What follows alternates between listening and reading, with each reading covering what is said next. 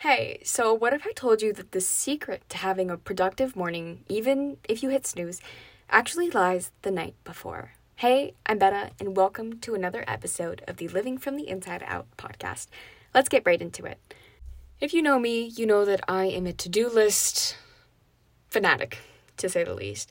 I make a to do list basically every day, and before you click off because you think I'm just going to tell you to make a list of what you want to get done, it's not that simple. And I'm going to give you a few strategies to break down this big, hairy task of making a to do list. A lot goes into that. You've got to think about what your day is like, what you want to do, all this stuff. But let's make it simple. So, step one is sitting down at the end of the day. You're going to be doing this the night before the morning that you want to have be super productive.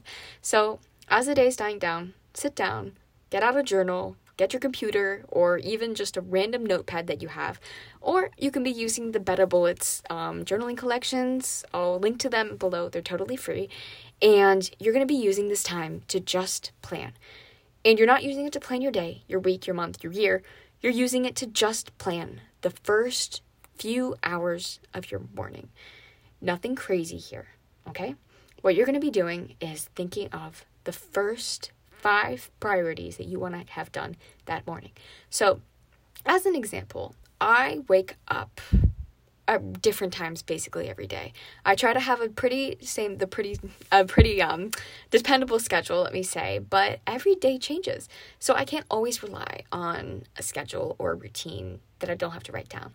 So sitting down the night before and asking myself basic questions can really help me figure out my morning and have a more productive day. So, step one figure out five priorities that you want to get done that morning. Maybe um, you have a class starting at nine o'clock in the morning and you want to have a healthy breakfast, be able to pick out your outfit, um, study a few flashcards, do your commute, and meet a friend at the bus stop. Those are five pretty decent priorities that you can get done. Okay, so what you're to do now is put those in order from the second you wake up to the least important.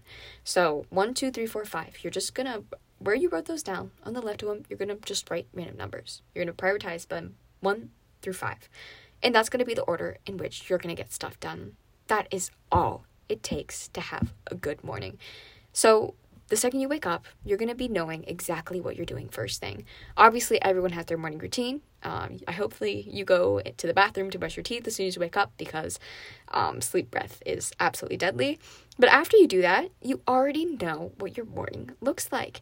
And chances are you're going to be spending less time procrastinating doing the things because you already know what you're going to be doing. You already know how long they're going to take, and your brain is already mentally prepared to do them.